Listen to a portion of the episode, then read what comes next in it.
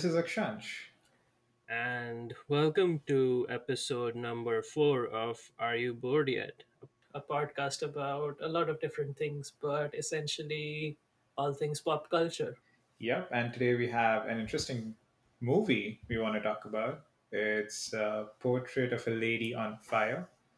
Um, not a very mainstream movie, I would say. Uh, French joint, which was released, I believe, in 2018, 2019, somewhere in there. I think it was going around, yeah, around those times, like doing the film festival circuits in 2018 and 19, maybe. Yeah. Yeah, yeah. So I guess the same year as Parasite. And uh, Yeah, it, and I think it also shares a distributor with Parasite. yep, it's the same distributor. They got lucky. um, Or they're just really good at their jobs. That too, yeah. Um, and then it's it's uh, it's an interesting story. It's I don't know how I would classify the story. Some have labeled it as queer cinema. Some have called it a love story. Um, Some may even just call it French cinema. yeah, or some have just been like, oh, that's French.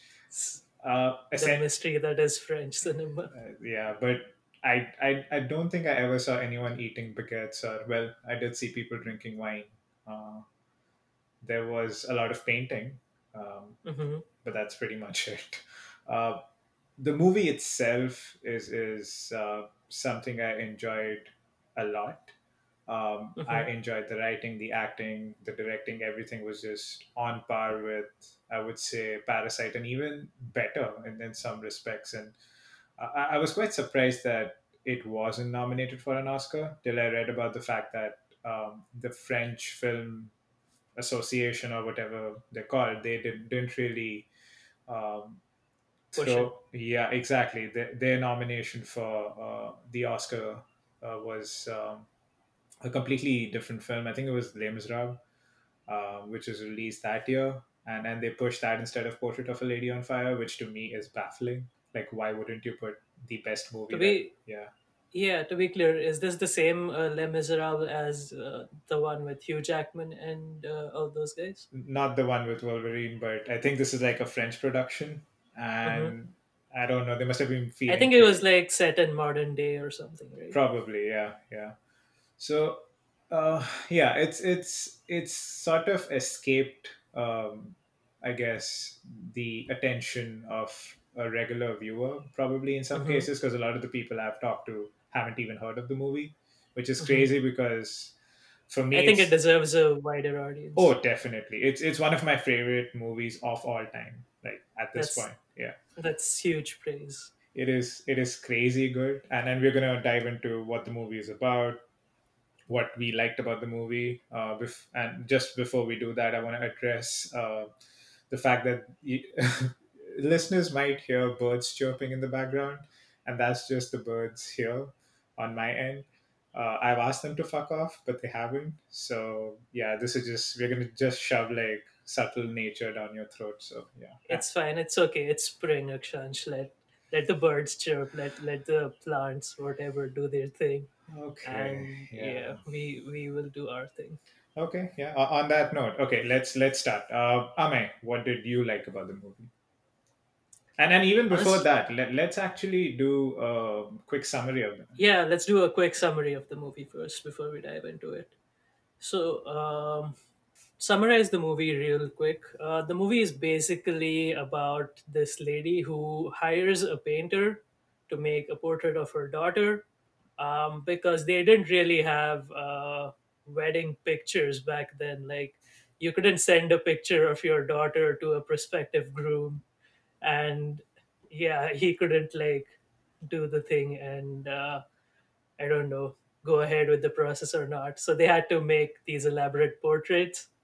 So they hired this uh, painter to make a portrait of her daughter. Hmm uh, she shows up to uh, this uh, villa like uh, around the seaside in brittany i think. Yeah, yeah. and uh, yeah and it actually follows uh, the relationship between the painter and the subject of the painting heloise hmm and uh, the painter's name uh, what was it again Uh, Marianne. marianne Yeah. So uh, it follows the relationship between Marianne and Heloise over the course of the few days as uh, Marianne has to make a portrait. And the interesting part about this is that Heloise cannot know that Marianne is there to paint a portrait of her because she does not want to get married to this uh, Italian royal, or yeah, I think it's an Italian royal who is uh, supposed to be the match. And uh, she's also, before this, uh, already rejected a male painter who showed up to do the portrait. hmm Yeah. And uh, because is not allowed to sort of sit her down and make her pose for the portrait, uh, Marianne has to sort of steal glances and make small observations about her movements, her mannerisms, and sort of work those into her painting, hmm uh, which she does at night. And uh, I think it happens over the course of like a fortnight or something, the whole movie, and Yeah. it's it's it's just very intimate and I don't know, it, it feels very free to me. Yeah, it does, and and I think a lot of it also comes from the fact that uh, Celine Sciamma, who is the director of uh, the movie, she uh, purposely did not sort of dr- moved away from the patriarchy of the time, and she decided not to have a lot of male presence in the film, even though you hear about the male presence through hmm uh, female characters. Like you hear about the Italian uh, nobleman who, who's going to be The suitor. yeah exactly. And and and and that's interesting in itself because you don't generally see that in movies especially of that time right? You don't see uh, a joint which is just focused on like two to or like two to four women and then just them going about their day and them doing uh, their thing and, and living their lives. And uh, I don't think a man shows up in the movie until the very end, probably, right? pro- yeah i think so yeah i think towards the end there is that whole um, uh, orchestra performance, I believe, some sort of an opera, and then then there is a also a, a visit to the museum where one of Marianne's portrait is is hung. Uh, It's a I- ga- it's a art exhibit, yeah. exactly, yeah, and then it's uh, yeah, it's very different from any movie, any period drama that you might have seen. It It's also different from any, uh, say, mainstream attempts at uh, queer representation that you might have yeah, seen. it, it doesn't. Uh, so without giving much of the film away, and I would actually try to stay away from spoilers in this as much as possible because I genuinely want people to hmm like watch it th- for themselves and then have that. I- At least I had a very visceral reaction to it. I want them to be able to experience that without us spoiling it and telling them what what actually happens during the course of the movie. But without giving much away, there is a uh, a romantic entanglement between Marianne and Heloise. Uh, it starts off by uh, Marianne just you know getting into her good graces and then becoming a She's sort of brought to uh, the villa as her walking companion. Mhm. Yeah, which I don't. I mean, I don't know what that means, but I guess yeah. So she she's she's brought to the villa. She gets into her good graces. Um, they do form a connection, and then then it you know grows from there, and then they do end up liking each other. And this is important because Heloise herself is a very in this melancholic, like you know, drawn back character. She doesn't really uh, talk to anyone and everyone, even the She's she's borderline edgy, I would say. oh yeah, yeah, for for sure, yeah. But but I think she has a good reason. Um, th- uh, the uh, she had a sister who committed suicide, right? Which is Yeah, it is at it is very strongly implied that Yeah. uh, when uh, at one point in the movie when Heloise and Marianne are out on their walks, hmm uh, yeah, it's it's heavily implied that uh, Heloise's uh, older sister, who was also supposed to be married off, uh, sort hmm of uh, took her own life Yeah. because she did not, uh, most likely because she did not want to live that kind of a life. Yeah, yeah, which which which makes sense. And then I think the first one of the first sequences when they meet each other is her on top of that cliff, and you know I, I would be shitting bricks. And I think Ma- Marianne's character is also very stressed as to what is going to happen, but nothing really. You know, there's there's no uh, fall off the cliff. It's everything is now sort of normal. They do end up talking. Uh, exchanging maybe a couple of sentences here and there. Uh, there Mhm. is also, I also want to talk a little bit about the housekeeper that they Mhm. have, uh, Sophie, and then Mhm. her inclusion in the movie and uh, her story of how you know she goes through a difficult period in her life and she has these two women and it, uh, who, who are able to you know guide her through it and also help Mhm. her through that process i'm not going to talk about what happens i think viewers uh, or rather listeners should you know watch it for themselves Mhm. but uh, uh, it's it's really beautiful as to how they can they, they come together and uh, just as a community of of uh, strong women just supporting each other Mhm. uh, especially for for some for, for a period drama it's i mean it's unheard of i haven't seen such a powerful representation of i guess just the female gaze or the female um, you know psyche in a in a very very long time uh, and then i think another thing i want to quickly hop on is um, the fact that uh, and I think Celine Sciamma also talks about this. Uh, she says that uh, you know we talk about art and we talk about muses, and generally uh, muses are sort of re- have a very reductive flavor to them. Like it's just this you know pretty Mhm. face, and then you know nothing more about the subject. Yeah, it's just sort of you extract the art, and That's it. then Yeah, that's that's it. That is yeah, the end of the relationship. and and and I think she wanted to you know flip that uh, on its head as well a little bit and then actually Mhm. you know tell us that okay heloise as a, was sure maybe a muse for marianne but she was also much more to her and just as a human being give us like a Mhm. three-dimensional character of her and then connect with her uh, what uh, which which we which people don't generally do when when we look at old uh, old portraits and old paintings. We don't it's, it's just the muse artist relation is is very apparent. And even us as Mhm. viewers we don't really get to know the story behind it. So it was interesting the way she directed that aspect of the movie as well. It's very interesting that you mentioned that because, especially given how long these portraits must have taken, hmm yeah we don't really understand the context behind a lot of these things. yeah that's true. And and to me uh, I, think we've talked about this uh, outside of this uh, you know podcast as well that that it, it does bear some resemblance to to uh, blue is the warmest color.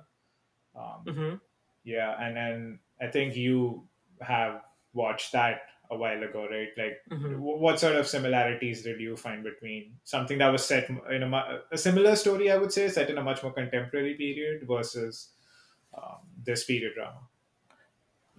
I'll just talk about uh, the sort of gaze that looked at the stories in very broad terms. And hmm uh, for Blue is the Warmest Color, it didn't leave me with a sort of uh, warm feeling that uh, this movie left me with. It it, hmm it felt almost uh, crude in some ways, uh, the representation Yeah. of the relationship between the main leads, whereas hmm uh, and it felt very much uh, sort of like it was serving the male gaze, Yeah. and Yeah. um, whereas in Portrait of a Lady on Fire, it actually felt very wholesome to me. Like their their relationship was at the end of the movie, my heart was full, and uh, I, I just came out of that experience feeling, yeah, that that I, I can see why uh, everyone was so struck struck by the movie. Yeah. Yeah. Especially the ending, like it. I was almost crying. Uh, it, it was. Uh, It's it's a it's a pretty heartbreaking ending, but uh, given the events of the movie, it, it, sort of checks out. yep. Yep. And and it's it's uh, one one of the one of the scenes from the movie that really stuck with me was that which which actually uh, is very central to the title of the movie, Portrait of a Lady on Fire. Um, is is when they go outside and then there's this uh, gathering of women, right? And they're just uh, singing some uh, folk song, I believe hmm and then the the end of uh, of uh, Heloise's gown catches fire, hmm and that sort of becomes an image inside Marianne's head, and that inspires her to actually paint hmm her in the you know and capture uh, what she was seeing immediately, and then that to me was such a nice uh, thing to watch because you just had you you had seen something uh, sort of uh, terrible happen to Sophie, hmm um, or something terrible that was going to happen to Sophie, and then suddenly you just had this community of women just like you know making their own merry, sort of like they didn't re- really ne- exactly yeah. They didn't really need any male presence to like have fun or like you know I I don't know. Because generally when you look at period dramas you have uh, these uh, lengthy ballroom sequences where a man has to ask a woman out and then they'll go out and court and then they The whole prince and princess situation. exactly. And it's just it's it's too much really. Hmm and and it was nice to uh, and i'm sure women had a life of their own at that point which uh, it's just that uh, directors don't represent it as such. And it was nice to see it here for the first time. Because this is what happens when when uh, Women directors. Yeah, yeah, yeah. I, I think Celine Sciamma is is uh, by the virtue of being a woman was also able to you know bring to light what women characters must have gone through at that at that time in history. Um, hmm I have a couple of other things to talk about uh, with regard to the movie. mhm.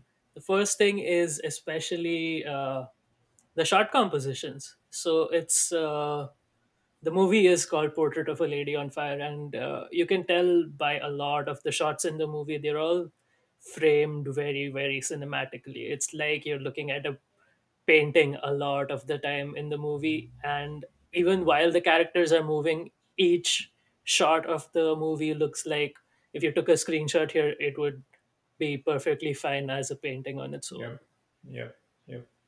It's it it reminds me almost of like uh, Space Odyssey two thousand one. oh yeah Like yeah, it's the that's the biggest sort of compliment I can give to the that's sort of the benchmark for uh, these kind of screenshot uh, painting movies which yeah, reminds me yeah, uh, do you remember that channel on youtube uh, every every frame a portrait or it was something like that yep, right yep, yep, yep.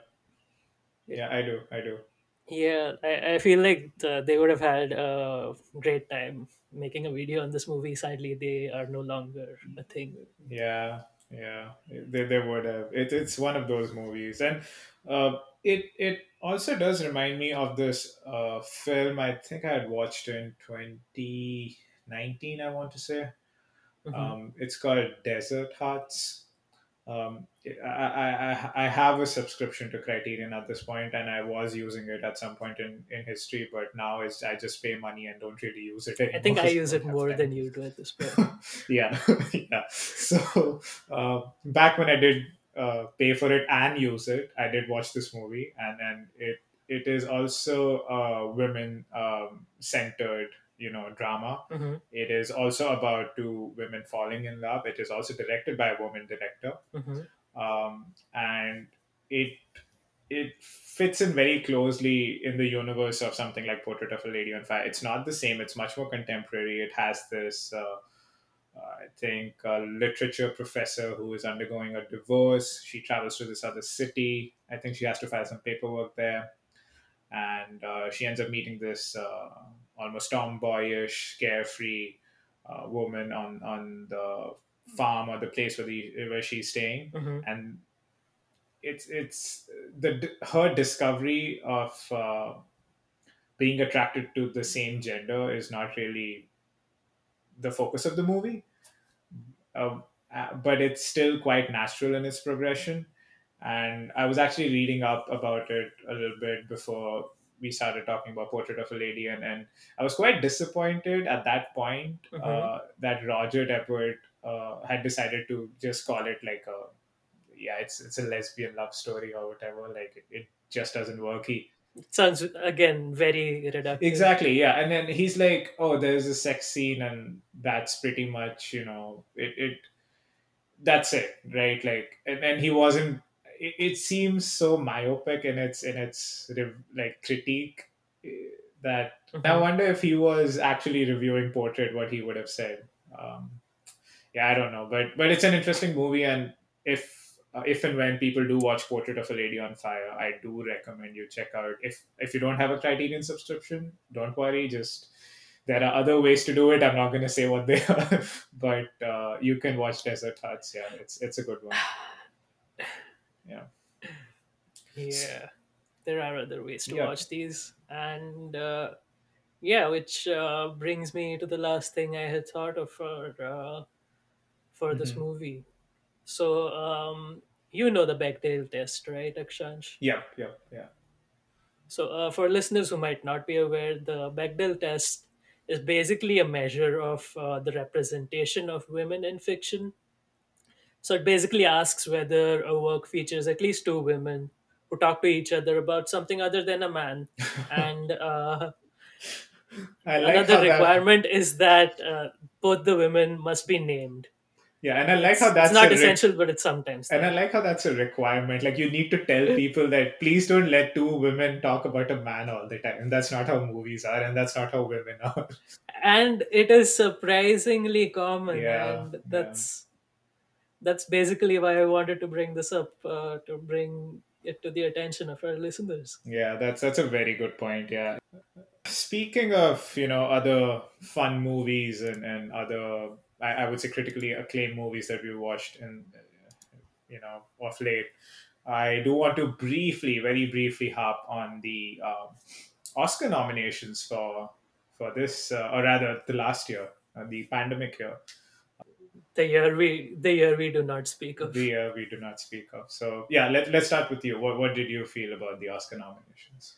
i thought they were a step in the right direction especially uh, hmm especially with the, what we saw at the prior year's nominations and uh, the best picture win for parasite hmm and uh, i feel like it's some people may feel like it's pandering, but I personally don't see it that way. I see it as uh, again a step at course correcting and uh, basically trying. Yeah, yeah, I agree. I absolutely agree. Like it, it might seem like they're just pandering to the um, what so-called quote unquote minority audiences or people who just view indie cinema or whatever the hell they call it. But it, it is definitely building on the pattern of uh, you know acknowledging movies like Parasite, acknowledging movies like uh, Nomadland, acknowledging movies like maybe even. Uh, uh, Minari, right? hmm And uh, it's important that they get to a point where they do that. Like if if during that process it seems like they are just pandering,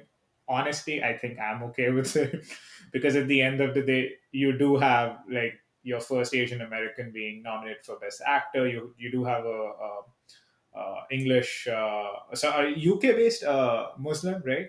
Uh, Riz Riz Ahmed yeah. Yeah uh, as as as a nomination as nom as someone who's nominated for best actor. And you have two women directors who, who have been nominated for the first time one of them being uh, an a of, of asian descent. Like it's it's amazing. Like th- this hmm this is the sort of stuff that people talk about when when they talk about representation because it's, it's important for us and for others to see that okay it's possible for people like us to be at that point in life, right? Like to to be there, and we can get there because others got there before us and they were like us. Yeah, of course, it's it's it's always about sort of like uh, standing on the so- shoulders of giants, as they say, Yeah. and yeah, breaking breaking the glass ceiling and whatnot. Yep. Yep. Well, we will be talking about some of the Oscar movies and some of the some of the movies that were Oscar worthy and did not get nominated uh, pretty hmm soon. So yeah, we'll, we'll we'll be covering that soon. Um, any final words, Ame, before we call it an episode? Final words, I would say to everyone who hasn't watched this movie, please go check it out, which I assume will be a lot of people. Yeah, I, I, I would too. Yeah, we don't mean to sound pretentious, but it's just that this has flown under the radar. We do believe it deserves a wider audience. Yeah, please do check it out. I, I uh, when I had watched it, I believe it was on Hulu. You guys might want to recheck if it is still on Hulu. We will be posting some sources if they are available. Um, select from Mhm. streaming sources if they are available uh, with the podcast uh, with the episodes information. Um, yeah, um, do check it out. It's again uh, two thumbs up from both of us. And is Ritik thumbs upping this too? I don't know. I don't know if Ritik has watched this, but I'm sure he would give three thumbs up for this again if he would have watched it. Yep, yep. Uh, so yeah, there you go. Five. Oh well, no. Wow, my math is really bad. Uh, seven Seven thumbs. thumbs up from me, Akshansh, and Ritik. So please, Yeah. please go check it out.